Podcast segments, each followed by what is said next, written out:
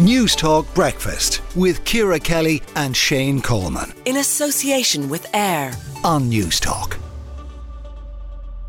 Protesters are to gather this Sunday in Limerick to highlight the continuing problem of record overcrowding levels at University Hospital in Limerick. And I spoke to protest organiser Mike Daly a little earlier on, and I started by asking him why he felt the need to organise the protest. Well, to be honest Joe, we had a protest last year, as you might be aware. Um, it resulted in over 11,000 people come to the streets of Limerick demanding change within UHL and the way it's run out there to alleviate overcrowding and 11,000 people came to that, and I thought that there'd be some sort of change. And in the year that has passed, there's absolutely no change. Um, and in, in, fact, the problem has got an awful lot worse. The overcrowding is worse. And uh, in recent times, I've heard some terrible stories uh, about uh, occurrences out there, which led me to say we, we need to protest this again, you know. Okay.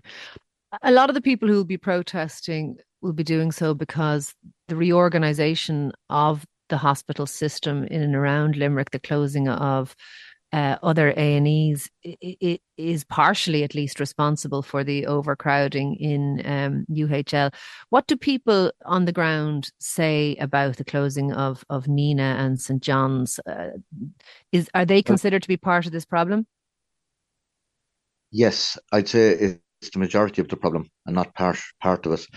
Uh, the A&Es in St John's, Nenagh and uh, Ennis Hospital were closed in 2009 as part of a reconfigurement. And apparently, ULHL was supposed to be a centre of excellence for the whole of the Midwest.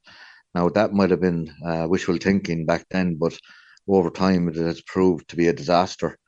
Uh, from 2009, as we go through the years 2010, 12, 14, 16, etc., uh, overcrowding has steadily got worse, and it, it's gotten to a stage now where people are, are actually uh, losing their life because of uh, waiting times. And this is the way the whole of Limerick and the whole of the Midwest thinks. Um, there's over there's up to five hundred thousand people being catered for a UHL if they need to go there. There's it's one A and E in the whole of the Midwest. Like I mean, as I told uh, a colleague uh, this is a mathematical problem. There is there are they are not going to fix the overcrowding at UHL unless they open up more A&Es. You cannot. Uh, so is is that what the, the point, Mike, of the protest is? Is that you're looking for the reopening of the previously? I mean, they're closed 15 years, so uh, are you you're looking for the reopening of other A and E's, other emergency looking, departments in the area? Yes, we're looking for the reopening of St John's A&E in Limerick City, the reopening of Nenagh A&E in Nenagh, and the reopening of the A&E in Ennis. It's the only solution to the problem of overcrowding in UHL. Like I like I said again, there's nearly 500,000 people being catered for in one A&E in the whole of the Midwest. They cannot sustain that.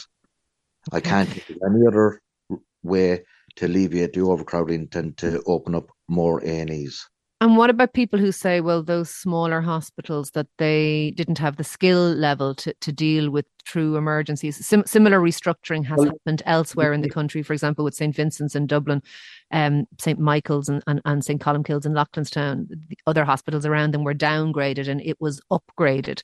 Um, that that's the direction of travel for the health service, uh, more expert hospitals being prioritised. That may have been the direction of travel, but at the end of the day, there, there's one A and E in the whole of the Midwest catering for five hundred thousand people, and in the past few years, it has steadily got worse and worse and worse. So they're not finding a solution to the problem. Okay.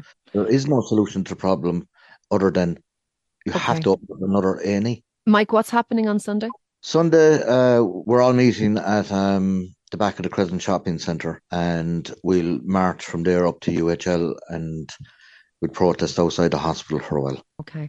Have you been in contact with Minister for Health Stephen Donnelly or or any other, uh, I suppose, aspects of, of HSE management about this? No, because when we had the first um, march in 2023, January, which 11,000 people came to the streets, I was told by a few people they'll probably contact you, you know. And I waited to see would anybody contact me, whether it be Minister for Health Stephen Donnelly or Professor Colette Cowan of UHL, and they didn't.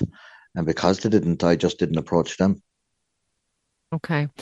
Uh, do you think that they're aware? Well, they, they will certainly be after this, but do you think that they are aware that this protest is taking place, though? I'm pretty sure they're aware of it. I mean, after last year's uh, successful protest to 11,000, I'm pretty sure they're aware that the people of Limerick are not happy the way things are going. And th- in my view and everyone's view in Limerick, they've done nothing to alleviate the overcrowding issue and redu- reduce the number on trolleys. Um, I'm pretty sure by word of mouth it has reached the hospital that there is an, a protest heading their way Sunday. And that was Mike Daly, organiser of that protest taking place in Limerick on Sunday. Newstalk Breakfast with Ciara Kelly and Shane Coleman. In association with AIR on Newstalk.